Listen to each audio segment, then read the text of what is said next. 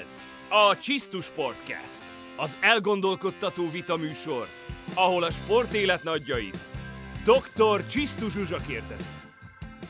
Egy éve ilyenkor épp Milák Kristófot ünnepelte az ország, ugyanis ő lett az év férfi sportolója azok után, hogy világcsúccsal megnyerte a 200 méteres pillangóúszás világbajnoki döntőjét.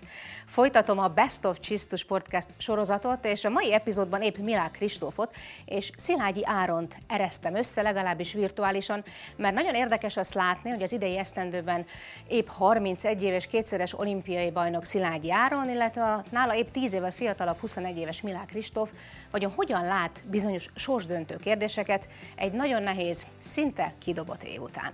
Abban azonban egyeznek, hogy mind a ketten arannyal szeretnének visszatérni a Tokiói Olimpiáról. Két bajnok egy helyen, csak itt nálam a Csisztu Sportcastban. Hallgassuk őket! Abban bízom, hogy továbbra is a példaképet látják bennem. Engem az nagyon motivál, hogyha van egy közös lábmunka, vagy engem látnak ott vívni a teremben, akkor ők abból tanulhassanak, elleshessenek bizonyos dolgokat.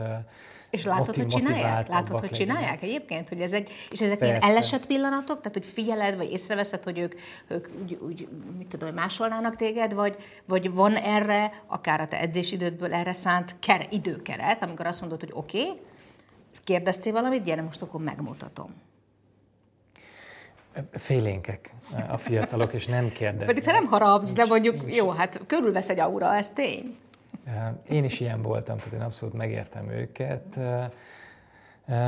Itt leginkább ellesnek dolgokat. Azt sokszor észreveszem, hogy megpróbálnak utánozni, ugyanolyan akciókat csinálnak, vagy ugyanolyan ritmusban, ugyanaz a lábmunkával. És ez jó, vagy... egy kicsit ez legyezgeti a hiúságodat? Ez azért úgy jó leső dolog? Persze, kicsit igen, de ez egy felelősségteljes dolog is természetesen, tehát ezt is érzem, tehát hogy itt tényleg példát kell mutatni ezeknek a fiataloknak, de tök jó, hogy vevők erre, én ennek nagyon örülök, és tehát remek kis csapatok. Te is egyébként egy picit, ha már ebben belementél, ez olyan izgalmas nekem, hogy és egyébként le lehet másolni azt, amit Szilágyi Áron tud a páston, tehát ugye ez egy nagyon érdekes vegyület, ugye a személy, a ritmusérzék, a technika, nyilván egy csomó minden, amit te tudsz, amit te vagy, és minden ember más, és minden versenyző más. Azért le lehet ezt kopírozni? Lehet olyan dolgokat átvenni, ami valakinek szintén sikert hoz mondjuk egy kiélezett helyzetben, vagy ezt aztán mindenki megtalálja az egyéni, hogy mondjam, megnyilvánulásait? Én azt gondolom, hogy egy tehetséges sportoló olyan, mint a szivacs, és ami gyűjti magába az anyagot. Elsősorban az edzőiktől tanulnak ezek a fiatalok, és az alakítja az ő vívásuknak a nagy részét. De ehhez ők hozzá tudnak tenni ellesett, látott dolgokat, be tudják építeni, de az már az ő dolguk az edzőikkel együtt, hogy felmérjék, hogy mi az, ami nekik való, mi az, amit ők meg tudnak csinálni, mi az, ami az ő stílusukhoz nem, vagy az ő sebességükhöz, vagy habitusokhoz nem megfelelő. A tehetséges, itt jön ki az, hogy ki a tehetséges, mert a tehetséges vívó az fel fogja tudni mérni, hogy neki hol vannak a határai, mi az, amit érdemes megpróbálni, mi az, amit érdemes ellesni, ez ami motiválja, ami talán még most nem megy, de majd egy-két hét gyakorlással igen. Sok tehetséget látok egyébként a vasasban is, a magyar vívásban, meg a magyar sportban is. Bevallom őszintén, én úgy realizálódott már bennem is, hogy pontosan miért csinálom ezt, miért van értelme, mi az, ami nekem örömet okoz benne, és nekem pontosan ez az, amit örömet okoz, hogy ez a fejlődő tendencia, hogy minden nap, úgy nem minden nap, úgy hétről hétre egyre jobb, egyre könnyebb, egyre többet fejlődök, máshogy fogom a vizet, gyorsabb vagyok, jobb időket úszok edzésen, és ez versenyen is meglátszik, mert ugye nagyon szeretek versenyezni, és tényleg ez az, ami úgy tűzben tart, vagy kicsit úgy, még azt is érzem, hogy nem vagyok motivál, de tényleg ez az, ami motivál, hogy napról napra, hétről hétre fejlődök. Hát igazából minden alaptüneten átmentem, ugye volt hőemelkedésem, volt torokgyulladásom, volt fejfájásom, nagyon gyenge voltam a hőemelkedés alatt, lábra nem tudtam tényleg állni, mert inkább úgy voltam, hogy akkor 2-3 napig tényleg feküdtem. összességében ezek voltak azok. Tehát amikor mondjuk visszatértél az úszodába, akkor szemmel láthatóan tényleg egy vékonyabb fiú voltál, mint nem mondták ki hangosan, de látszódott az arcukon, hogy igen, az vagyok. De éreztem, az árnyékod vékonyabb volt. Az árnyékom vékonyabb volt, meg sokkal fehérebb voltam, viccelődtek azzal is, hogy megszívott a fal, mert rám amúgy is jellemző, hogy fehérebb a bőrszínem, mint az átlag, hiába vagyok napon, nagyon könnyen elveszítem a színemet. Ez most nyáron is az volt, szóval augusztus-szeptember végére már körülbelül így néztem ki. Számomra nagyon komoly önismereti út volt ez a tavaszi nyári időszak. Mit kezdjek magammal a sport és az élsport nélkül? És bevallva őszintén az első hetek, hónapok azok kőkeményen nagyon nehezen teltek, mert nehéz volt kitölteni azt az űrt, amit az élsport hiánya okozott. Szerencsére ott volt a családom, szerencsére ott volt a feleségem. Egy valaki, aki ennek örülhetett, hogy a feleséget sokat látott, igen. Sokkal többet, mint normálisan. Igen, és ebből megpróbáltuk kihozni a maximumot. És megpróbáltam szinten tartani magam, adni magamnak egy napi rutint, ami adja a biztonságot. És igazából folyamatosan az járt a fejemben, hogy majd egyszer újraindul az élet, majd egyszer lesznek versenyek, és hogy arra próbáljak meg felkészülni, nem is igazából felkészülni, kivárni. Nem is tudom, mi erre a jó kifejezés. Igen. Beoltatnád magad?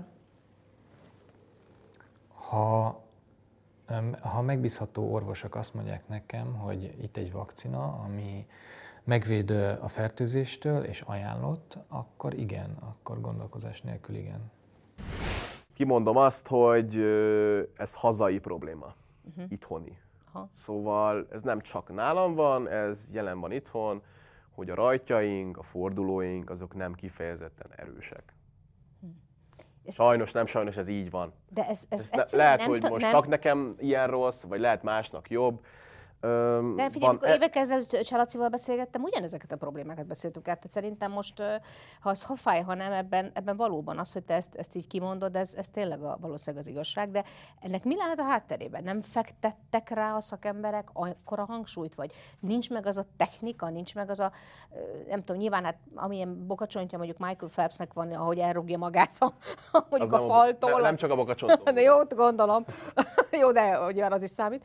Szóval, hogy mi az a faktor? Tehát, hogyha amúgy egyébként pedig világklasszisak a magyar úszók, akkor ezek az elemek vajon miért hiányoznak? Hát itt elsősorban ugye a szakembereket lehet elővenni, és nem a sportolót, mert ugye a sportoló arra van ráfog, vagy azt csinál, amit az edző kér. Ha az edzőnek nincs meg az a háttér tudása, és az a nyitottsága arra, hogy megtanítson egy olyan technikai elemet, ami nem abból áll, hogy a kezedet teszed előre és a lábaddal kapálózol, hanem tényleg ez egy teljesen más műfaj az, hogy mondjuk maga a fordulás, meg maga a rajtkörről való elrugaszkodás. Ezt én még bevallom őszintén itthon nem tapasztaltam egy edzőn sem. Akkor lehet velem van a baj, lehet én vagyok ebben a nagyon szerencsétlen, vagy... Hát szerencsétlen, hogy én ezt még nem sikerült megtapasztalnom, vagy én vagyok itt a rossz úszó, hogy nem valahogy nem tudom mióta úszok, jó, 6 éves korom óta úszok, és valahogy nem sikerült megtanulnom rajtolni és fordulni, hogy igazán. Hát nézd, ahhoz képest, hogy azért világcsúcstartó vagy, azért ez nem de, most teljesít. Mi lenne, ha az is menne? De jelenleg a két zászló között, hogy a két zászló között jól megy. Ugye azt elismerem, hogy nem voltam akkor 100%-os formában. Egy azért, mert tisztára bekajáltam. Amit láttam, azt megettem a faluba. Ezt nem mondod komolyan. Mindent. Ezt elmondtad már valahol, hogy te lehassal úsztad le ezt a világrekordot? Talán elmeséltem. Nem tudom már őszintén. Biztos valakinek mondtam, hogy amit láttam, azt megettem. De viszont azért az a nagyon fontos zsírréteg, ami föntartott a vízen, azért az kellett. És visszatérve itt a 200 pillangóra, ugye ahhoz nagyon sokban hozzájárult a Chad Leclos. És tényleg kellett az első 50-e, hogy én az első fordulóban megijedjek és rákapcsoljak, de viszont ott kicsit féltem, mert annyira rákapcsoltam, hogy féltem, hogy az utolsó 50-et nem fogom elbírni, és nagyjából ilyen 120-nál gyorsítottam rá ugye a második százon, nem is a forduló után, akkor látszódott az iramváltás, és ugye akkor néztem ki, és láttam, hogy hagyom el, jól mondom, hogy jó, megnyugszunk, és haladunk tovább, és akkor tényleg akkor már csak magammal tudtam foglalkozni, majd hátranézek, akkor tudtam, hogy akkor vége, és tényleg próbáltam azt a berögzültséget, tényleg nagyon sokat segített az is, hogy egyedül úsztam, mert nem volt mellettem, sem mögöttem senki, végig egészen a falat bámultam, vagy a medence alját. Uh-huh. Tehát nem kellett foglalkoznom. Nem kellett foglalkoznom vele, szóval ezeket a kirángásaimat, ezeket nagyjából sikerült azok már megszüntetni. Azok veszítenek az ember idejéből? Tehát az elvisz valamit? Én nem energiát? Viszi el? Idiótán néz ki, de én nem érzem azt, hogy elvenne az időből. Kiindulva abból, hogy vannak olyan úszók, akik még mai napig arra jobb vagy bal oldalra vesznek levegőt a úszás közben. Aha. És ugye az utolsó 50, amikor úgy emlékszem, hogy nagyon nehéz volt már a forduló, nagyon próbáltam odafigyelni a delfire, de valahogy mégis, amikor kijöttem a vízből, és elkezdtem úszni, és rágyorsítottam, és az utolsó 25 még jobban megnyomtam, akkor éreztem azt, hogy nem fáradtam el úgy annyira, mint amitől féltem én az első forduló után, amikor úgy megijedtem a csettől. Uh-huh. És örültem, és akkor éreztem, hogy akkor még jobban rá tudok kapcsolni, és még jobban tudok menni. Természetesen elfáradtam végére, de nem volt az nagyon-nagyon savasodás, nem volt az a tényleg elfáradt érzés, és ez azt is bizonyítja, hogy az a belefektetett munka, meg azok a feladatok, amiket jól elvégeztem, azok ott. Jó időben jókor jössz ki, hát azért ez valljuk meg, ez nem mindegy, hogy mikor, tehát ez azért fontos a tökéletes időzítés egy ilyen sportoló életében. Lehetnék kevésbé aktív is a közösségi médiafelületeken, de lehetnék sokkal-sokkal aktívabb is, mind a kettőre látok példákat hazai sportolóktól, élsportolóktól. Én szeretem megfontolni azt, hogy mit kommunikálok. Én nem teszem föl minden nap Insta sztoriba azt, hogy mit reggeliztem, mert azt nem gondolom érdekesnek. Lehet, hogy az lenne, de valahogy nem én lennék, hogyha azt föltenném. De hogyha vagyok egy rendezvényen, vagy egy versenyem következik, vagy valami, akár a magánéletemből valami fontosat meg szeretnék osztani, akkor azt... Mert azt is nagyon mértéktartóan csinálod, nagyon figyelem, és most végignéztem minden veled kapcsolatos írt, hogy a magánéleted is egy nagyon ízléses, és nagyon, hogy mondjam, jól arányosított számban jelenik meg így a veled kapcsolatos hírek között. Emögött szándékosság van? Igen, ma már leginkább megvédeni szeretném. Belefutottál a pofonokba? Nem nagyokba, hála Istennek, de mégiscsak érzem annak a veszélyét, hogy elkap a gépszíj a bulvár médiával. Gondolom, hogy próbálnának itt-ott belé csipkedni, ahol csak lehet, nem? Nem rossz szándékkal, csak egy falatot érdekes kivenni, kiszedni Szilágyi Áronból, mert Szilágyi Áron egy címlap sztori bármikor, tehát ezért nem? Az, hogy Szilágyi Áron egy címlap sztori, az, annak én örülök, én ott megjelenek, az nekem plusz, de az, hogy Szilágyi Áron családja, felesége, édesanyja címlap sztori, azt nem szeretném. Tehát szeretném megóvni a hozzám közelállókat, egy ilyen buborékba tartani. És nem, hát ez nem most manapság ez több, mint aktuális a buborék. Sajnos, sok szempontból. Szeretem. Hát ez semmi probléma ezzel. Megdolgozom érte. Nem gyűjtöm. Szerencsére sikerült leszokni. Igen, mert ez az óra volt, azt mondom, jó, megvettem, jó, köszönöm, többet nem kérek, és nem költök rá többet. Idén óta van meg, és nem szeretnék most egy jó ideig másikat. Oké, nagyon jó ez ideig. Egy vágyott darab volt? Vágyott, hát igazából az volt, hogy bementem, nézelődtem, megtetszett, igazából tényleg szerelem volt első látásra, de nem vettem meg. Udvaroltatok egymásnak? Vagy? Sokat gondolkoztam, sokat utána jártam, mi lenne jó, mi nem lenne jó, árkategória.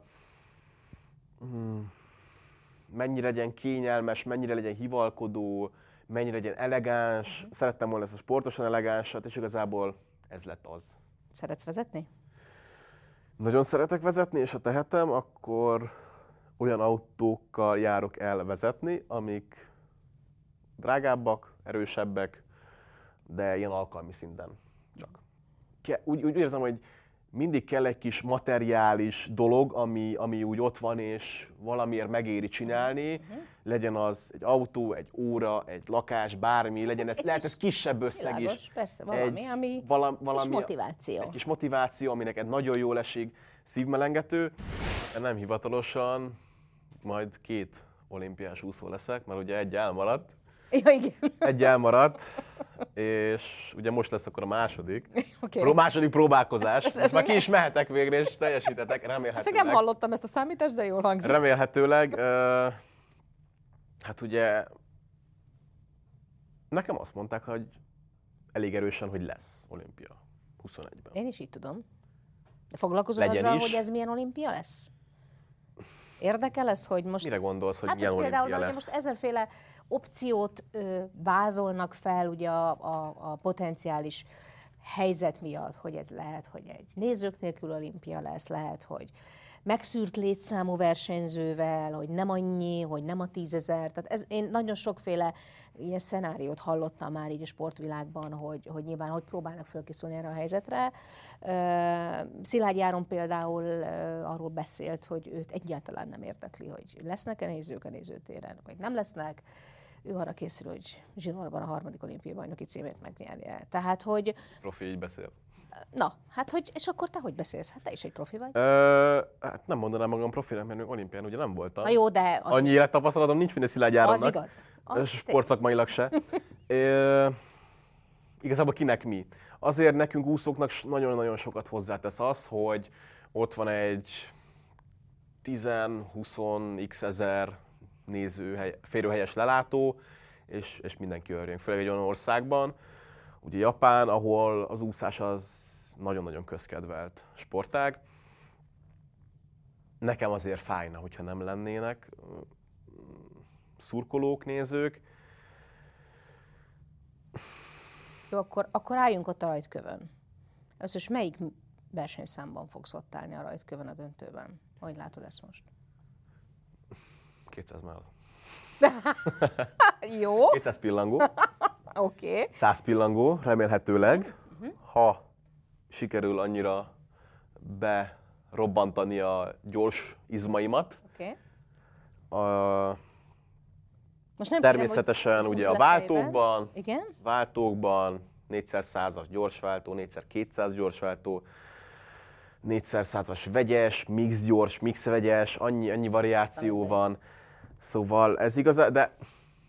Természetesen először az egyéni szám, egyéni érem legyen meg, és utána lehet beszélni arról, hogy milyen váltókat vállalok el. Most nem kérem, hogy feküdj le és csukod szemmel úzd le a távjaidat, köszi. De azért mondj nekem valamit egy vizionált utolsó 20 méterről, mondjuk a 200 pillén. Hát remélhetőleg nem teljes savban, fáradtságban és izomfájdalomban telve zajlik le az utolsó 20 méterem, de nagyon örülnék neki, hogyha az a 200 méter az úgy teljesülne. Nem kifejezetten vágyok a egyéni csúcsra, hanem inkább az aranyérem, ami engem ott boldoggá tenne. Ki tudja, aztán lehet úgy sikerül a felkészülés, hogy megint úgy állok föl a teljes fókuszban, hogy megint egy jó idő születik. Én az élsportolói szemszögből tudom ezt vizsgálni, és azt tudom elmondani, hogy az olimpia egyébként is sportolóként arról szól, hogy ki tudja jobban kizárni a külső körülményeket. A mi sportágunkban legalábbis ez hatalmas horderejű. Ne foglalkozz azzal, hogy 10 000 másik sportoló van körülötted, azok a sportolósztárok, akikért egyébként rajongsz. Ami döbbenetes, hiszen ezért mész olimpiára, és ez azért olimpia, és nem világbajnokság. Ne ragadjon magával az a millió, az olimpiai falu, az olimpiai megnyitó, a létesítmények. Ne zavarjon meg, hogy sokkal többen nézik a világban az eseményt, mint egyébként nálunk vívóknál bármelyik másik. világversenyt, akár pont erről szól ez az micsoda ellentmondásos dolog ez egyébként, most így belegondolok, döbbenetes, hogy amire az olimpiának szólnia kéne, na azt kell kizárni az embernek. Pont azokat a külső tényezőket kell gyakorlatilag figyelmen kívül hagyni, vagy megpróbálni figyelmen kívül hagyni. Sportolóként abszolút. És van, akinek nem sikerül, és össze is roppan, sajnos. Sajnos igen, látunk ilyen példákat, de van, akit meg felemel, mert ebben a közegben érzi nagyon, nagyon otthon magát. Tehát ennek igazából a fényében mi lesz akkor ez a Tokiói Olimpia? Hogy fog ez? Ennek a fényében ezek csak újabb kizárandó külsőségek. Tehát én ezzel úgy vagyok, hogy a pást, amin én vívni fogok, az ugyanúgy 14 méteres lesz. Kard lesz a kezemben, az ellenfelem kezében is kard lesz. Minden ugyanaz, ami nekem számít. Az, hogy lesz-e néző, nem lesz, csak japán nézők lesznek, harmadáig megtelt lelátók, lesz olimpiai falu, lesz olimpiai megnyitó, ezek olyan külsőségek, amik számomra a verseny szempontjából nem érdekesek. Sharity. Think wise. Share smart. Ha lehetőségem van arra, akkor a szponzorációból fennmaradt termékeket, gondolok itt sporttermékekre, úszó eszközökre, azokat én inkább visszaforgatnám nekik. Mert én nem használom, amennyi mennyiséget kapok én, nekem teljesen felesleges, és akkor volt is, meg lesz egy ilyen deal, ez még idei évben nem valósult meg, de pont holnap intézném el ezt a dolgot, hogy egy ilyen mini karácsony tőlem, hogy amilyen úszó termékeket ugye megjelölnek, amire nekik szükségük van, és előre leegyeztetett dolgokra gondolok, azokat én odaadnám nekik. Na, hát mert igazából így mindenki jól jár. Én jól érzem magam, ők jól érzik magukat. Engem az elmúlt években a tehetségtámogató programok találtak meg. Nagyon régóta a MOL alapítványnak zsűriztem is, főleg sport pályázatokat, illetve a kampányokban is részt szoktam vállalni, nagyköveti feladataim is vannak ott. Ez nyilván számomra egy nagyon ismerős közeg. Egyébként annó még 2007-ben én is nyertes pályázó voltam, már csak ezért is. De akkor tudod, hogy ez mit jelent, ez mekkora lökést adhat az embernek, ugye? Pontosan tisztában vagyok vele, igen, hogy amikor kell abban a korban, 11-2 éves és 18 éves kor között ez mit jelenthet. Charity. Think wise. Share smart. Nagyon szorítunk Kristófnak és Áronnak is erre az esztendőre, hiszen igen fontos lehet majd az idei évi szereplés. Kövessék a Csisztu Podcast Best of epizódjait a YouTube-on és egyéb podcast felületeken is. Találkozunk legközelebb. Sziasztok, viszlát! A műsor partnerei a Sharity, a Victoria Varga és a Zema Porcelán Ékszerház. A helyszínt a Haris Park biztosította.